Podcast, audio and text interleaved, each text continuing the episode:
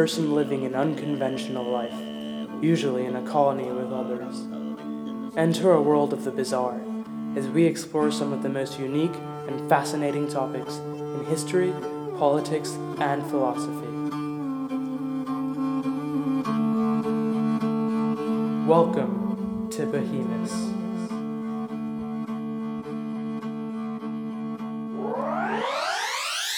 Welcome back to Behemoth. I want to begin this episode with a disclaimer. It was brought to my attention that the topics and themes I will discuss in this series are very problematic by modern standards. The Ottoman Empire itself is sort of a boogeyman in contemporary conversation. They're most famous for the Armenian genocide, a tragedy that Turkey denies to this day. But they're also known for brutally suppressing separatist movements in the Balkans now, I want to make it really clear that the Ottoman regime did terrible, heinous things, and the Devshirme is often cited as one of those atrocities. However, the reason I chose to do a series on this topic is because the system of slavery present in the Devshirme was also a tool for social mobility. In fact, it was one of the only social mobility tools for non Muslims within the empire, and that's why I'd like to take a closer look at the system. This series will focus on a side of the Devshirme that is often unemphasized, but I definitely don't want anyone to get the impression that this entire system was not built on kidnapping, castration, indoctrination, murder, and rape. This is partly why I began our first episode with a story about the boy. Some of the specifics of the story were fictionalized. In reality, Ottoman recruitment didn't happen in a carriage from door to door, it was done through several layers of local administration. But on the most fundamental level, the story rings true. You had soldiers, representing the local administration or vassal state, come door to door and force children away from their parents. Yet somehow, and this is partly what interested me about the topic, by the 16th century, both Christians and Muslims were trying to get their children into the Devshirme. I repeat, they were trying to have their children abducted intentionally. We are a long way from that point, though, so I'll just leave that as a slight teaser. Finally, I wanted to let you guys know that this will not be an essay in audio form. Part of what drew me to the podcast medium was the intimacy and storytelling opportunity it provides, and I want to make the most of that by filling up this Ottoman world with imagery and detail. Now, I will go on tangents, Sometimes they will be a couple sentences, sometimes they might be an entire episode, but they will always be relevant to our main story. Every aspect of Ottoman or Byzantine history you learn, the more context you will have when analyzing anything from this time period. And as a history major, one thing I learned is that you can never have too much context. Now that we have this out of the way, let's return to our story. Let's refresh real quick for those not binging the episodes. We wrapped up last time with Orhan's conquest of Byzantine territory through both conquest and strategic marriages with Byzantine nobility. But Murad's mother was not the Byzantine princess that Orhan had married. Murad's mother was a woman who adopted the name of Nilüfer Hatun. Her real identity isn't known, but the tale of how she ended up in the Ottoman court is probably the closest thing to a love story for its time. There are many versions of this story, and the one I'm going to tell you is taken from a book called The Imperial Harem Women and Sovereignty in the Ottoman Empire by Leslie Peirce. Leslie Peirce is one of the foremost Ottomanists out there today. Now, as always, I'll leave the link to any sources I use in the show notes. Nilüfer's original name is thought to have been Halaphera, and she is thought to have been the daughter of a Greek noble living in a place called Bilecik in Anatolia. The story goes that Nilüfer was about to get married to a Byzantine noble when Osman happened to arrive in the neighborhood. Sources vary on why Osman was there. Some say he was invited to attend the wedding, while others say his forces were out raiding for loot. A segment of Osman's forces arrived at the Bilecik castle where Nilüfer was residing. Now, if you remember from last episode, Osman was the founder of the Ottoman dynasty, and during this time the Ottomans were nothing more than a very minor beylik. A beylik is just the term for a small Turkic state. That's the size of a small duchy or a decently sized city with control of the surrounding land. The Ottomans weren't a large threat. They were one of many raiding Turkic peoples that had settled the region as Byzantine dominance faltered. Nilüfer's father invited Osman into the fortress upon seeing the raiders. Now, this may sound like a bad idea, but you have to consider that these Turkic peoples were frequently hired as mercenaries for the Byzantine Empire. We've already seen a case of this last episode with Orhan. So it could have been that Nilüfer's father didn't want to rub these guys the wrong way, and figured that treating them with a little bit of hospitality would be useful in case they were ever needed in times of war. Besides, his options were to either talk to these raiders, or potentially have his daughter's wedding ceremony interrupted by a long siege. Now, regardless of what his rationale may have been, this was a bad idea. Things looked good initially. Osman entered the fortress with an entourage bearing lavish gifts, but then, for some reason, maybe after seeing Nilüfer's beauty, maybe at his son's insistence, maybe this was the plan all along, Osman and his entourage attacked. Because they were already inside the city walls, there was nothing to stop the Ottoman forces while they carried out the medieval equivalent of a hit and run, capturing Nilüfer in the process. But again, sources are divisive since some claim that the Ottomans didn't bother running and instead just captured the Bilecik castle right then and there. Nilüfer was taken as a slave, but her beauty caught the eye of Orhan. He wanted to marry her.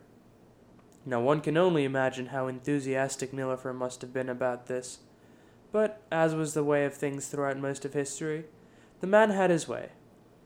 In order to be a legal wife, she had to be converted to Islam and this was when she adopted the name Nilüfer Hatun. Nilüfer was Persian for water lily, and Hatun was just a Turkish honorific for lady or woman. While married to Orhan, Nilüfer had two, possibly three children. The first of these, and the one that is disputed, was Orhan's firstborn child, Suleiman Pasha. He was, by all accounts, a good warrior and an even better strategist. Suleiman Pasha led several raids deep into Byzantine territory, going as far as conquering vast swaths of the region of Thrace. Unfortunately for him, he died in an accident when he fell off his horse while campaigning in Thrace. Nilüfer's second son, Murad, is the son we know existed for sure. Murad was born three years after Suleiman Pasha, and it doesn't take a genius to suspect that something fishy might have been going on with Suleiman Pasha's accident. The early Ottoman state had a tendency for committing fratricide whenever and wherever possible. After all, it made succession a lot more simple. Nilüfer had a third child, called Qasim, but unfortunately Qasim also died young. Outside of Nilüfer, Orhan had multiple other wives, as was customary in Islamic society at the time. He also had two more sons, Ibrahim and Khalil or Halil, depending on the source. Ibrahim managed to survive to adulthood and was even given the role of governor, until Murad had him executed after Orhan's death. Now Khalil was different to the other sons, because he was the grandchild of the regent from previous episode, who eventually, with the help of Orhan, claimed the Byzantine emperorship. Khalil had a fascinating and tragic life constantly suffering because of his high profile connections. His misfortune began as a young child, when he was kidnapped by some pirates in the Bosphorus. Piracy in the Mediterranean and Black Seas was rampant during this period, especially since the entire Black Sea economy was known for its trade in slaves from the Caucasus. The most common pirates were the Greeks, but it was also common for the Genoese and Venetian merchants to turn to piracy when they had too much time on their hands. These pirates would strike deals with governors or generals to harbor them in exchange for a cut of whatever spoils they looted. In the case of Khalil, the pirates were Genoese, and they were hiding in a city on the Aegean coast called Phocaea that had recently been captured by the Byzantines. The governor general of the city was a general called Leo. Leo was technically a subject of the Byzantine Emperor, but as we saw last episode, the empire was in a state of near constant civil war. The conflict between the child Emperor John and the regent John had all but collapsed central authority, as well as any control over Byzantine subjects. Orhan helped the regent defeat the child emperor, but even then, the regent had to share his position with a co emperor from the child emperor's family. It's all a bit complicated. But Orhan wasn't aware of this pitiful state. So when he appealed to his father in law, Khalil's grandfather, to help get Khalil back, he expected some sort of efficiency. Khalil's location was discovered by the Byzantine scouts, since they were hiding in a Byzantine city. But when ordered to release him and capture the pirates, the governor Leo simply said no. This blatant insubordination prompted the emperor to undertake a siege of the city, which quickly devolved into a complete failure, since Byzantine factions within the army would just turn and help the besieged. This makes total sense from a soldier's perspective. Here you found yourself attacking your own countrymen to rescue the son of a foreign king following a foreign religion because your new emperor was buddy buddy with this king, and as a result, plunged your state into a devastating civil war. Ultimately, Orhan realized the clear limitations of Byzantine authority. He gave up on trying to siege the city, and instead settled on a ransom with the pirates for the boy. Orhan paid 30,000 ducats, which was an insane amount of money for the time. But all his work to rescue Khalil wouldn't matter too much in the long run, since Murad, surprise, surprise, had him executed as well after his ascension. Now you're starting to see why I have my suspicions about Suleiman Bey's supposed hunting accident. Now, at first glance, all this brother killing may sound cruel or inhumane, but if you stop to think about it for a minute, it's exactly because fratricide and the Ottomans went hand in hand that the state was spared from a lot of internal conflict and civil war the likes of which contributed to the downfall of their neighbors in Constantinople. Although this is not to say the Ottomans didn't have civil wars. In fact, the worst of their civil wars was yet to come. But for Murad, as the only surviving one of Orhan's five sons, he had no pretenders to the throne to worry about.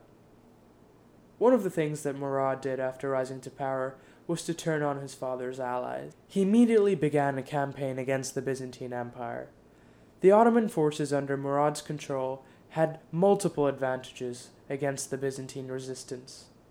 The Ottoman forces were large cavalry armies, with infantry regiments to supplement them, compared to the Byzantine forces, which were infantry based. This meant that Murad could travel a lot faster and outmaneuver any Byzantine army. In addition to this, Murad's forces were comprised of either raiders or Timariots. Timarids were Turkish people who were given land in exchange for their support during times of war, kind of like a Turkish knight. The constant raids and campaigns the Ottomans had been on since their inception meant that the troops were battle hardened, and the raiding they did when not at war meant they were experienced, so they didn't take too many casualties. On the other hand, the Byzantine infantry was largely made of irregulars, mostly just recruited peasants. The strain of civil war meant a lot of the empire's best forces were killed in campaigns against each other. Finally, the Ottoman armies had a clear and effective chain of command, with generals that were loyal to Murad, since any that may have had questionable loyalty, such as Murad's brothers, were executed. The Byzantines had no such structure. As an example, well, actually, as the example of Leo highlights, Byzantine generals were pseudo independent, and the soldier was not loyal to the emperor, but to their generals. This made coordination difficult, but more importantly, it meant that if a city was under siege by Ottoman forces, it could not reliably ask for help from Constantinople, because Constantinople had lost control over the army. So when in 1363 Murad's forces began sieging the city of Adrianople, help was nowhere in sight. Adrianople was one of the largest cities in the empire, and losing it would be catastrophic. Yet, help was nowhere to be seen. And by the end of the year, the city had capitulated. Murad captured and renamed the city to Edirne and made it his capital. Unlike with the fortress of Chimpe, Edirne was an important economic and administrative center, and now that it was in Ottoman territory, the path to the rest of the Balkans was opened. Now, I want to take a minute to describe the way Ottoman conquests worked during this period, because it will sound sort of bizarre by modern standards. Now, the crux of this relied on how fluid borders were during this time. The maps you see, they aren't really that accurate, they're just estimates or guesses. Most conquering was not done by two armies meeting in a field, but rather through sieges and raids. The process would go something like this an Ottoman raiding party would venture into one of their neighbors' territories, looking for loot and plunder. These raiding parties would vary in size, from hundreds to tens of thousands. If these raiders happened to stumble on a fortified city, they would either ask the city to pay tribute, swear fealty to the Sultan, or they would besiege the city. Then the neighboring state would have two options send an army to relieve the siege, or let it fall. If there was no response, and the city fell, then the soldiers would loot, rape, pillage, and murder to their heart's content. And if the city was of strategic value, then they would also place a friendly governor in charge, or, as happened in the case of Edirne, take control of it personally. Then the raiders would move on to the next city, and they would continue this until the opposing state finally decided to send a force to counter them. Once a force was sent to the Ottomans, they would either attempt to fight it, if it was small enough, or simply retreat to one of the fortresses they conquered. This type of raider army was very popular and effective for the Muslim cavalry based nations. Some of you may be familiar with the Battle of Tours in France. This is exactly what happened there. For those unacquainted, the Battle of Tours was canonized as a moment when Muslim expansion into Europe through Spain was halted. According to legend, an army was sent by the Umayyad Caliphate to conquer all of France, but the Frankish king Charles Martel led an army to fight them and successfully defeated the invading forces at the city of Tours, thus ending Muslim attempts to invade France. Modern historians unanimously agree that this story is greatly exaggerated and that the Islamic army sent was probably just a raiding force that was pushing its luck, similarly to how the Ottomans were expanding in Rumelia.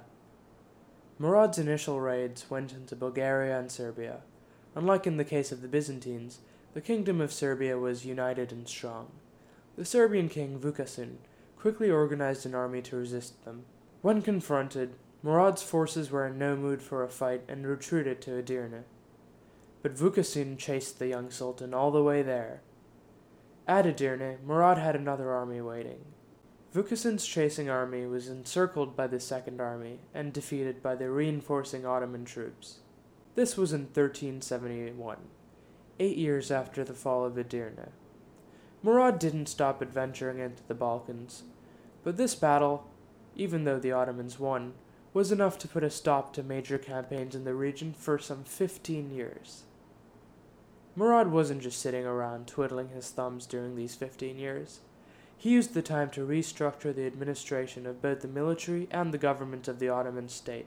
In 1383, Murad officially established the title of Sultan and transformed the Ottomans from a typical Turkic tribe to an Islamic sultanate.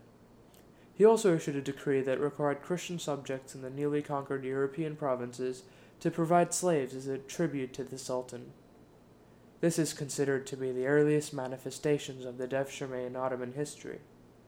Murad took some of these tributes and trained them into a professional force that was loyal to the Sultan alone. Murad's motivation behind doing this were twofold. One motive was to curb the power of the Turkish Timars. I mentioned before that these were the Turkish equivalent of knights, and the rapid growth of the empire and constant warfare led to an over reliance and growth of a powerful Timurid class.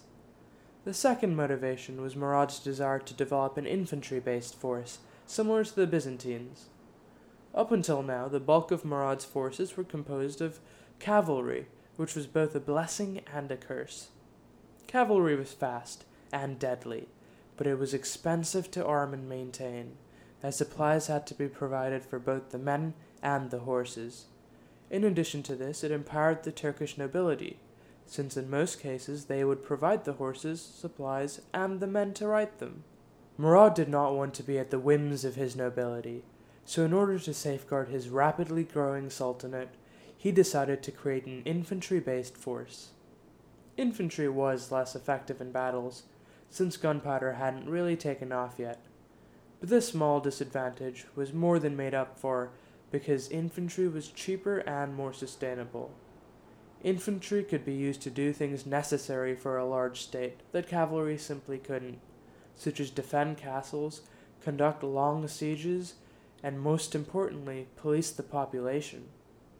The decision to create an army out of enslaved people was not a new concept. However, because recruitment happened from a young age, the practice was controversial even for its time. Some scholars of the period argued that enslaving Christian or Jewish subjects was a violation of the Islamic law, since adherents of any Abrahamic faith were given certain safeguards because they were considered less blasphemous than other faiths. To counter opposition, the state claimed that the Devshirme recruits were technically not enslaved. Now, to understand why this was, we need to explore the process of recruitment a little further. In addition to asking local lords to collect the so called boy harvest, the Ottomans also had specially trained scouts dispersed throughout the European provinces. These scouts were recruiting youngsters according to their talent and ability, with school subjects, their personality, their character, and physical perfection. Now, these were just a few of the criteria that barred a child from being selected. Most of these criteria made intuitive sense, such as no disabled children or no children under the age of 8. But there were some other criteria that I couldn't quite wrap my head around. One such example was that the Devshirme students were not to be orphans, or the only child in their family. Now, this was supposedly to ensure that the candidates had strong family values, but if you ask me, Taking children that young wouldn't have given them time to develop any real family values, and if they did have those values, then surely they'd be extra difficult to mold, since they would just miss their families more. But hey, I don't know what the family dynamics of the time were, so it could easily go either way. Another bizarre criteria was that the recruits must not have already learned to speak Turkish or any craft or trade. The children of craftsmen and artisans were automatically excluded from the Devshirme because the Ottomans believed that plucking them would harm the economy. Which makes sense. The Jewish people were also exempted because of their perceived value to the economy. But why have a restriction on children that already spoke Turkish? The ideal age of a recruit was between 8 and 20 years of age, so it wouldn't be unreasonable to assume some of them would know the language, especially if they were closer to 20 but documentation of the policy in Devshirme recruitment really only took off when the practice became political. So a lot of the restrictions and rules may have had other agendas, which have been lost to history. For example, it could be that the language restriction was aimed at ensuring that Turkic people who settled Rumelia wouldn't accidentally be recruited. If you fit the criteria, you were taken from your family and dressed in a red outfit.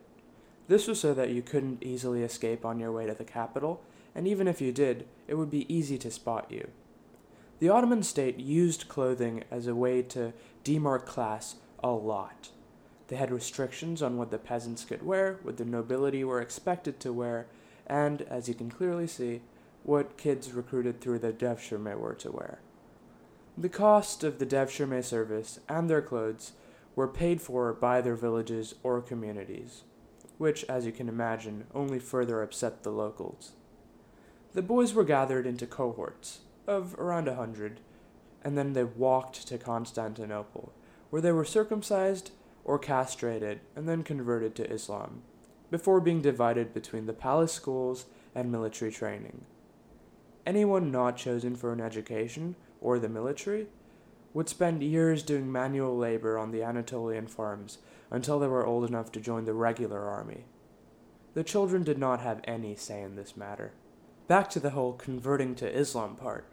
Under Islamic law, no Muslim was allowed to be enslaved, but the Ottomans got around this by claiming that their children were enslaved as Christians. This was a weak excuse, even among contemporaries, and the practice only continued because no power structure existed to hold the Sultan accountable. And besides, let's be frank, If you're willing to raid, conquer, murder, and enslave children, you aren't exactly a paragon of virtue, so why would you bother stopping at an arbitrary religious line? The children were raised as Muslims in the Sultan's palace until reaching adolescence, when these children were enrolled in one of the four imperial institutions the palace staff, the scribes, the religious officers, or the military. Those enrolled in the military would become either a part of the Janissary Corps or a part of the regular Ottoman Corps. The brightest were sent to another institution for further education. No sources mention if this practice was started during Murad's reign, but we do know that later on this elite institution would be at a place called Enderun. We know for certain that the tradition of a palace school was established by Murad's great grandson, Murad II, and that Murad II's son, Mehmed the Conqueror, who took Constantinople, would be the one to create the meritocratic Enderun school. As a quick side note, Mehmet was a fascinating figure who viewed himself as the heir to the Roman Empire, since he took the Byzantine capital, and had plans to invade Italy. We will definitely cover him in a future episode. But for now, let's get back to the story. If a recruit made it to the Enderun school, they were basically guaranteed a prestigious career, and the most competent could aspire to attain the very highest offices in the empire. There is an interesting flowchart of the different career paths available to students in the Enderun school, and I'll link to it in the show notes. The Enderun system consisted of three preparatory schools located outside of the palace, in addition to one within the palace walls. There were anywhere between a thousand to two thousand students enrolled in the three Enderun colleges, and about 300 students in the elite school in the palace. The curriculum was divided into five main divisions. The Islamic sciences, which included three languages Arabic, Turkish, and Persian. The positive sciences, which included basic mathematics and geography. History, law, and administration, to teach the students about the customs of Ottoman government and palace issues. Vocational studies, such as in art and music education. And finally, physical training, since governors were expected at the time to lead troops if required. This was an approach to education that kind of resembles a lot of public school systems today, and was incredibly advanced for its time. To give some context, here's what a university curriculum in Italy at the time looked like. Note that we're comparing a university education to a primary school education, and Italy at the time had some of the best universities in Europe.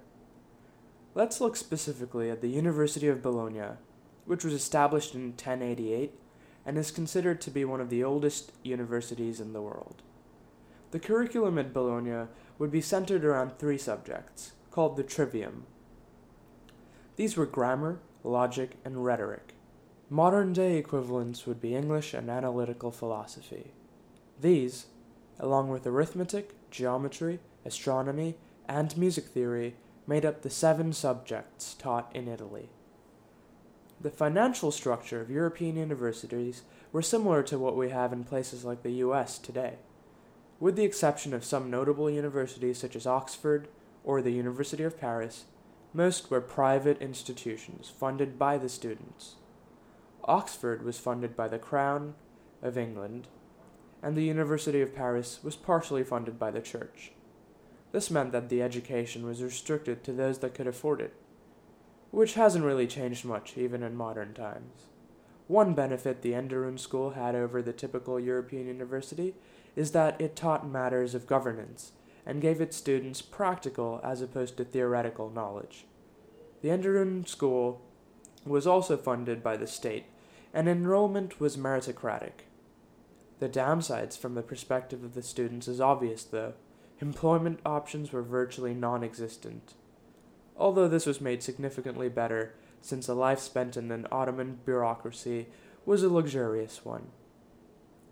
At the end of the Enderun school system, the graduates were expected to be able to speak, read, and write at least three languages, to understand the latest developments in science, to have at least one craft or art mastered, and to excel in army command, as well as have sufficient close combat skills. Now compare this to the feudal nepotism based hierarchy of most states at the time, and you can begin to see its appeal. having a flow of competent bureaucrats to administer an ever growing empire was as integral to Ottoman success as their formidable armies. After all, conquering an empire and maintaining an empire are two very different tasks, and Murad knew the importance of both. By 1385, he had completed his administrative restructuring and once again set his eyes on the Balkans. His ventures into these territories would sow the seeds for centuries of conflict between the local ethnicities and the Ottoman invaders. But we're at the 30 minute mark, so we'll pick up this story next time. I think I should mention that while recording this episode, I was sick with a cold and fever, and I wasn't sure if I wanted to wait to get better or to make the episode anyway. I decided to make it anyway, so if my voice got nasal at times in the recording, or if I sniffled or cough, you know why. Finally, if you want to support this podcast, please spread the word. Tell your friends, family, and professors who you feel would be interested in the subject. You can also keep up to date on our official subreddit, r slash behemoth underscore podcast, and if you're feeling particularly generous, you can donate directly or join our Patreon, details of which can be found in the show notes and on the subreddit. Thank you all very much for listening, and I hope to see you next time on Behemoth.